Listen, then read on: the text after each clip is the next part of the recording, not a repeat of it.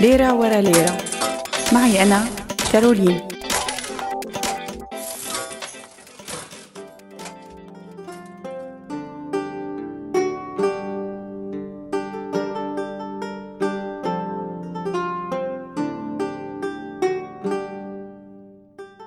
مرحبا معي أنا كارولين. النظام الاقتصادي بمصر والشيء اللي عملوه هنيك السوريين بضخوا تدوير الأموال يمكن كان سبب من أسباب الحراك السلبي يلي طلع ضدهم قبل كم شهر.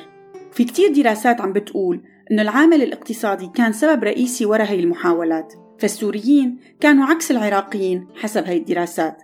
استثمروا بشكل واضح وصريح ومباشر بالاقتصاد المصري من وقت ما وصلوا وفي منهم من نافس رجال الأعمال المصريين بمجالاتهم وفي منهم من دخل بمجالات كانت لسنين حكر على أشخاص بعينها وفي البعض من اشترى مصانع كانت مسكرة بمدينة العاشر من رمضان. هذا الشيء يمكن ضايق بعض الناس فقرر يلعب على أوتار الانتماءات السياسية. ورغم إنه كتير من السوريين ما بيقولوا شيء عن انتماءاتهم السياسية وما بيدخلوا بالسياسة إلا إنه هذا الشيء ما بيخليهم بعاد عن المخاطر.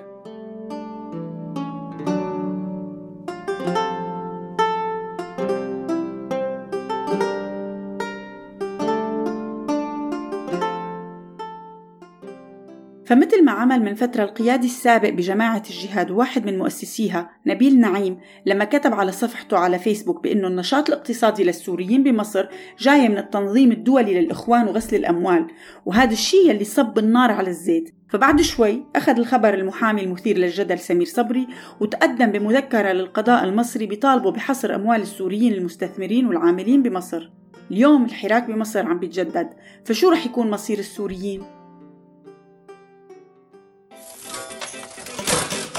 ليرة ورا ليرة. معي أنا كارولين.